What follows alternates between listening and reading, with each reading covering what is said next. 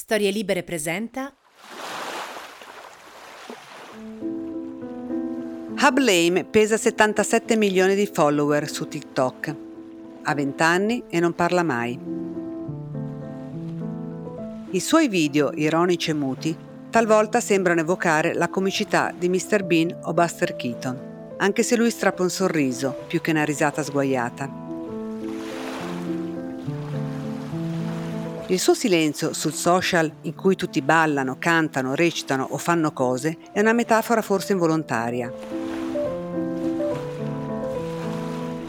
Hablame, come tutti continuano a chiamare l'italiano più famoso su TikTok, italiano non è perché non ha mai avuto la cittadinanza, sebbene sia arrivato a Chivasso quando aveva un anno di vita.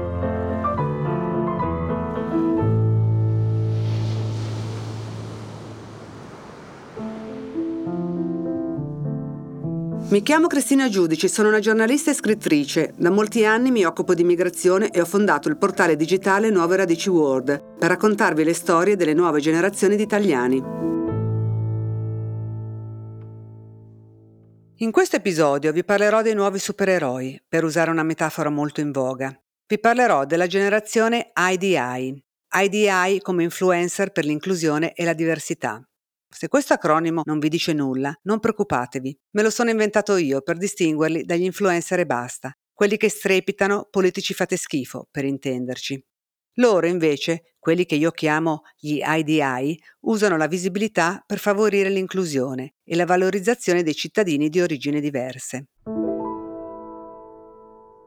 Che siano cantanti, imprenditori o artisti, dietro le loro performance sui social ci sono sempre dei messaggi precisi che fanno sognare i loro follower. Alberto Malanchino, ad esempio, è stato un medico specializzando etiope nella serie Rai Doc nelle tue mani e ha sfiorato la nomination ai David di Donatello. Ora è il padre della protagonista di Summertime, serie Netflix italiana arrivata alla sua seconda stagione. E non solo, interpreta anche il ruolo di Alessandro De Medici in un cast misto con cantanti e attori afro-italiani nel corto Il Moro, scritto e diretto da Daphne Di Sinto, che sposa la controversa ipotesi sulle origini miste del duca di Firenze. Secondo alcune fonti, infatti, Alessandro sarebbe stato il figlio di Papa Clemente VII e di una serva mulatta. Padre italiano, madre burkinabè, Alberto Malanchino ha esordito con un monologo al Teatro Parenti, dopo aver studiato alla scuola di teatro Paolo Grassi di Milano. Ed è uno dei pochi, forse l'unico, attore emergente che ha davvero demolito gli stereotipi a colpi di talento. In un'intervista a Nuove Radici World, nella videorubrica New Roots di Sara Lemlem, Alberto ci ha detto che la sua ricerca identitaria è coincisa con il suo percorso Perché, artistico. Tra i vari e tanti motivi per cui ho iniziato a fare l'attore, ho iniziato a, a fare teatro, è stato perché volevo delle risposte e invece mi sono arrivata una valangata di domande e tra le tante forse la più importante era proprio chi sono. È una domanda che si pongono tutti, però quando sei un ragazzo misto, eh, comunque che sai che in casa ci sono due culture anche differenti, ehm, questa domanda a volte diventa um, molto forte, diventa proprio un'urgenza. Interpellato sulla vexata questione della riforma della cittadinanza, ci ha detto che per lui è come un vaso di Pandora. Io ho la fortuna anche se sono un afrodiscendente per, eh, per, via di mio padre che è italiano, di essere italiano. Però ho tantissimi amici e conoscenti che per loro la battaglia sulla, sulla, cittadinanza è estremamente importante e la condivido e la capisco. Non essendo un politico, non essendo comunque proprio dentro la questione, perché è un, è un problema che appoggio, ma che non mi rappresenta direttamente, eh, vorrei che ci fossero de- delle persone che mantenessero sempre più calda questa, questo argomento, perché comunque ci sono centinaia di migliaia di ragazzi che si sentono italiani, italianissimi, però poi sulla carta effettivamente non lo sono. Alberto Malanchino ha un'energia trascinante. Ama papà Spike, come chiama lui Spike Lee, come ama Clint Eastwood, Paolo Virzì e Denzel Washington. La sua presenza sul piccolo schermo sta facendo la differenza. con i suoi 32.000 follower è ancora un micro-influencer, ma come millennial, nato nel 1992 a Cernusco sul Naviglio e con un curriculum in cui è incluso fra le lingue parlate anche i dialetti milanese, bergamasco e romano, Alberto è forse l'attore che meglio rappresenta la nuova generazione di influencer. Chi li segue guarda loro come dei supereroi capaci di ribaltare la narrazione e il destino di tanti rimasti, per ora, in un cono d'ombra. Il pioniere della generazione IDI è stato sicuramente il rapper Gali, di origine tunisina, quello della famosa strofa in cui canta Quando mi dicono va a casa, io rispondo sono già qua. Vorrei cantarla perché i suoi ritornelli, una volta che ti entrano in testa, non ti escono più ma sono troppo stonata e mi hanno pure cacciato dal coro della chiesa da bambina. In ogni caso, questa strofa di Cara Italia ha fatto cantare centinaia di migliaia di giovani e meno giovani ed è diventata la colonna sonora di tante proteste contro i porti chiusi ai migranti.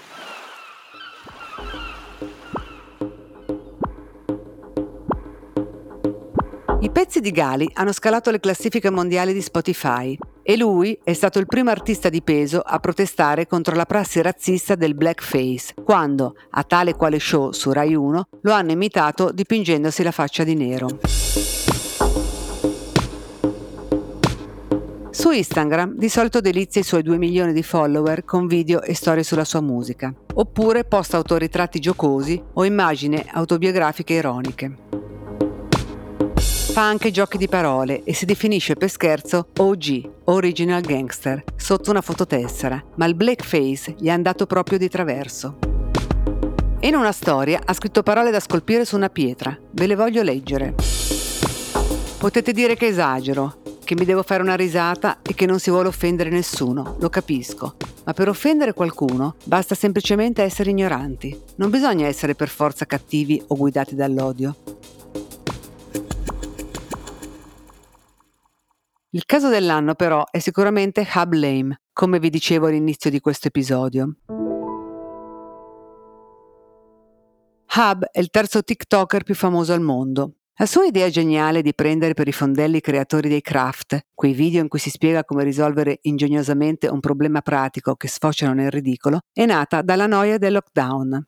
Fra i suoi idoli però c'è anche Omar Sy, senegalese come lui, protagonista della serie Netflix Lupin, il suo personaggio cerca di riscattare la memoria del padre, vittima del razzismo francese. Io non riesco a ridere sguaiatamente quando vedo i suoi reel, ma sono consapevole che se lui inarca un sopracciglio, riesce ad alleviare le ferite di molti suoi coetanei rimasti in mezzo al guado, invisibili o visibili solo per il colore della propria pelle. Ma ora ripartiamo da zero, letteralmente.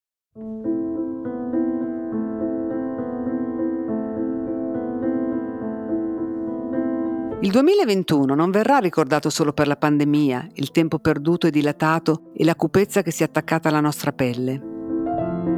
Il 2021 è stato l'anno anche in cui la parola chiave è diventata heroes, eroi, e non in omaggio a David Bowie che cantava We can be heroes just for one day.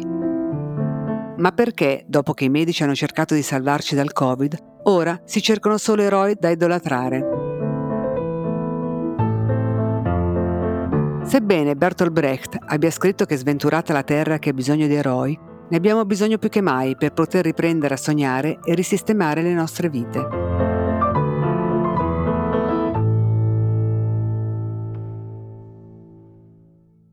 E per chi come me si occupa di inclusione e diversity, il 2021 sarà ricordato anche come l'anno in cui Netflix Italia ha aperto le porte al primo cast afrodiscendente, con una serie televisiva che narra la storia di un rider supereroe capace di trasformare la sua invisibilità in un superpotere.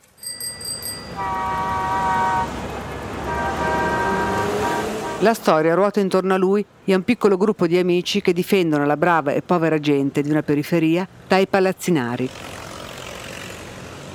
Attori esordienti e non professionisti che ora sui social sono diventati gli eroi dell'inclusione e anche eroine, perché nel cast c'è Daniela Scattolin, nei panni della leader che protegge il gruppo, o meglio la crew, come si dice ora, scimmiottando un po' gli americani.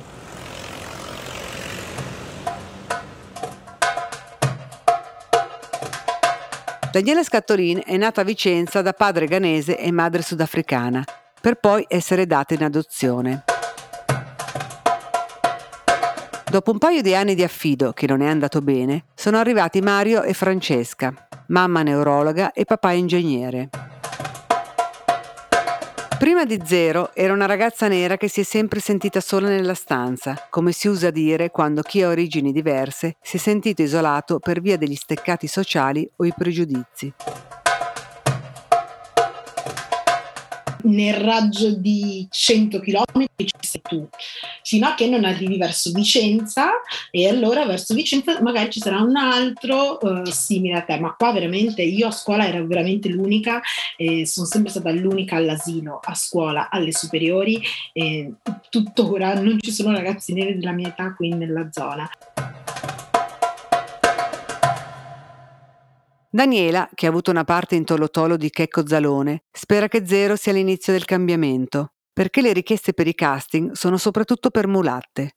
La mia agenzia mi chiama per ruoli insomma, immigrata, tutti i cliché, magari gli sarebbe arrivata dopo un po', ma io che ero sul pezzo, sui social, per fortuna oggi i social aiutano e sono anche un po', fanno anche un po' d'agenzia, diciamola così. Quindi da una parte è un male, in questo caso è stato un bene perché è stata la cosa che mi ha permesso di essere un passo più avanti. Dopo un po' ti dico il casting, la proposta di casting è arrivata a tutte le agenzie, Ora Daniela è un'icona della diversity che indossa i vestiti di Emilio Pucci e avanza sui social oltre che sullo schermo. Nel frattempo è diventata madre di una bimba avuta con il suo compagno, un altro attore del cast di Zero, Arun Fal, che nella serie interpreta Sharif. 25 anni, nato a Torino da padre senegalese e madre italiana, è stato adottato da una famiglia italo-inglese all'età di 8 mesi. Un'infanzia travagliata che gli ha creato problemi di iperattività. Giocava a calcio nella giovanile della Juventus e, oltre alle sedute dello psicologo, a un certo punto hanno consigliato ai miei la teatro terapia. Attore e anche attivista, in una conversazione con Nuove Radici World ha raccontato la sua visione del teatro, del cinema, della politica e di come mai in Italia ci siano ancora così pochi attori di origini diverse. Ho sentito la notizia di Zero, ho contattato il mio agente e gli ho detto subito Luca, noi dobbiamo fare parte di questo progetto. Quindi nel momento in cui ho studiato recitazione mi sono preparato talmente tanto in modo che nessuno mai, non potesse mai dire che io non potevo essere nella posizione adatta per poter fare quel ruolo. No? Perché? Perché ho fatto il centro sperimentale che è l'Accademia Nazionale di Cinema, in cui entrano 14 persone l'anno, 7 uomini e 7 donne. Tre ne sono entrati di neri dal 1935, io sono il terzo, dopo Michele e Germano Gentile perché? Perché ho fatto il liceo teatrale, ho, fatto te- ho studiato teatro per cinque anni al liceo, in cui facevo un liceo di indirizzo teatrale per lo spettacolo, facevo danza classica, eh, canto, voce. Tutto questo percorso era semplicemente il percorso che serviva per mettere le basi per poter entrare nel mercato italiano avendo da dire quello che volevo, però avendo una cognizione di causa, potendo dire guardate, io mi sono preparato dieci anni per farlo. Per entrare nel centro sperimentale di cinematografia ha interpretato Terrore e miseria del Terzo Reich di Bertolt Brecht ed è l'attore del cast di Zero che più esprime una visione politica. Arun Fall cita spesso Malcolm X. La sua frase preferita è questa: Il razzismo è come una Cadillac, ogni giorno cambia modello. E ogni volta che può ci mette la faccia anche per dire che ci vorrebbe lo Jussoli per i figli degli stranieri. Hai represente Black People è uno dei suoi hashtag motti più frequenti. La Jussoli per me è un punto saldissimo, è una cosa in cui credo moltissimo. Io sono un po' di più politicizzato perché ho, sono cresciuto grazie ai miei genitori adottivi con una cultura abbastanza alta. No? Ho letto spesso, ho, mi sono informato, ho studiato storia del teatro, ho avuto la possibilità di fare storia del cinema, di informarmi a livello sociopolitico, sociale in generale, fare la storia della, eh, della geopolitica, quindi di come siamo arrivati a questo punto, il colonialismo, cosa ci ha portato a essere una minoranza, perché io al di là di tutto posso fare show business, posso pensare al mio, ma non sarebbe proprio giusto, cioè io lo vivo come una cosa che eh, è più grande di me, no? Nella serie Zero è quello che nella vita non fa nulla, tranne che occuparsi del barrio, del quartiere, nella sua dolente periferia. Così come accade nella vita reale, dove le seconde generazioni hanno bisogno di supereroi per smettere di vivere di espedienti.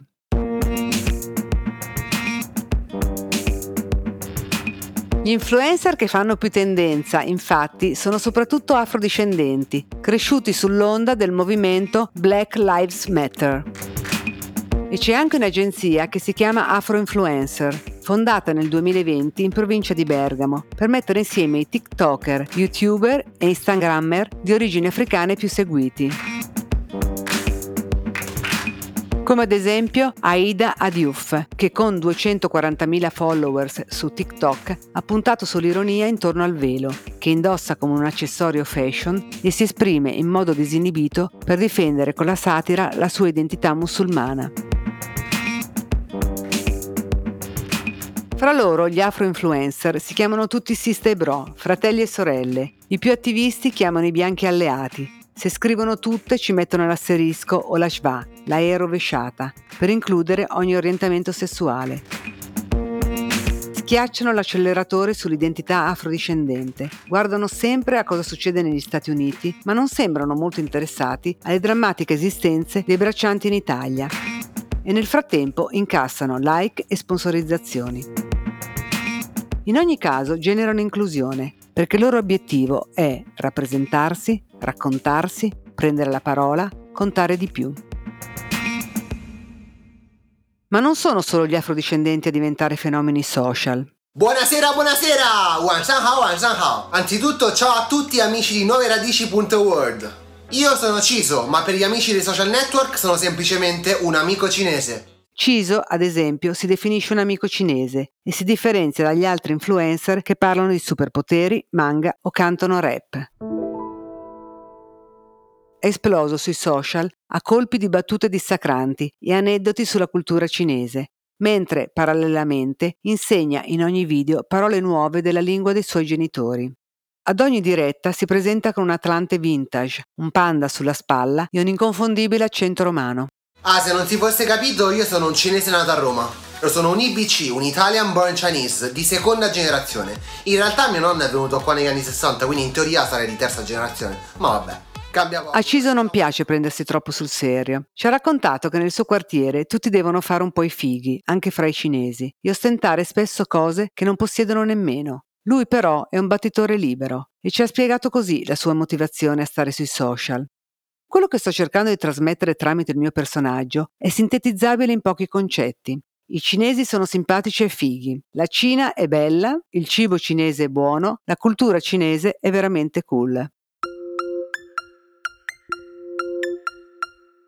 E poi ci sono anche influencer che diventano tali per il loro accento straniero, come la food talker Andriana Kulciska, che quando ha iniziato a pubblicare video di semplici ricette su TikTok c'era chi definiva il suo tono di voce monocorde rilassante e chi trovava incredibile che qualcuno che non fosse di madrelingua italiana si permettesse di spiegare come fare la piadina. Lei del suo vituperato accento ne ha fatto un marchio di fabbrica. Le sue ricette durano il tempo di un reel o di un TikTok, quindi non superano il minuto, e sembrano essere fatte apposta per chi non ha nessuna voglia di cucinare. E per creare più engagement sui social ha inventato dei modi alternativi con cui chiamare gli ingredienti in una lingua, l'italiano, che non conosce bene.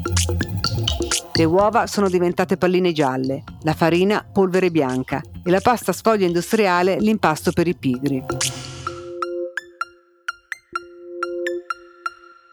Forte del suo frasario inconfondibile e del patrimonio di follower conquistati in questi mesi, ha iniziato a collaborare con Giallo Zafferano e oggi è una dei 50 food talker che rappresentano il portale su TikTok.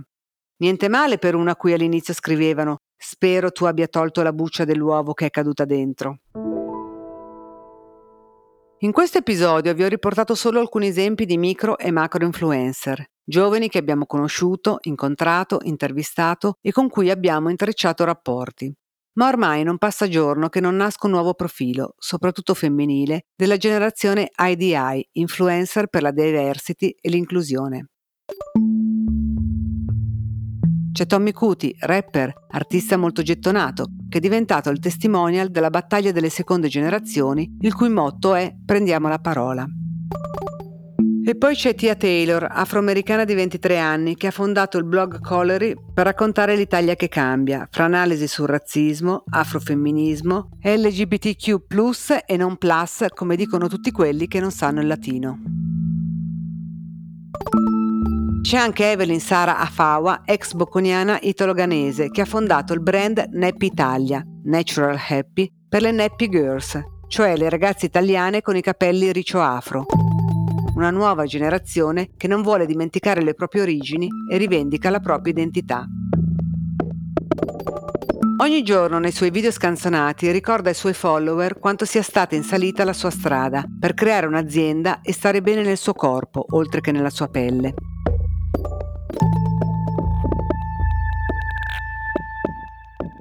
Questa carrellata finisce qui solo perché è impossibile fare l'antologia della generazione IDI, influencer per la diversità e l'inclusione, che ridono e fanno ridere, cantano e fanno cantare, scrivono e fanno scrivere. Sono i volti della nuova generazione che avanza decisa per influenzare la politica e ricordare a tutti che una loro diretta vale molto più di uno slogan in un talk show. Mi chiamo Cristina Giudice e quello che vi ha raccontato è Radici, il podcast di Nuove Radici World.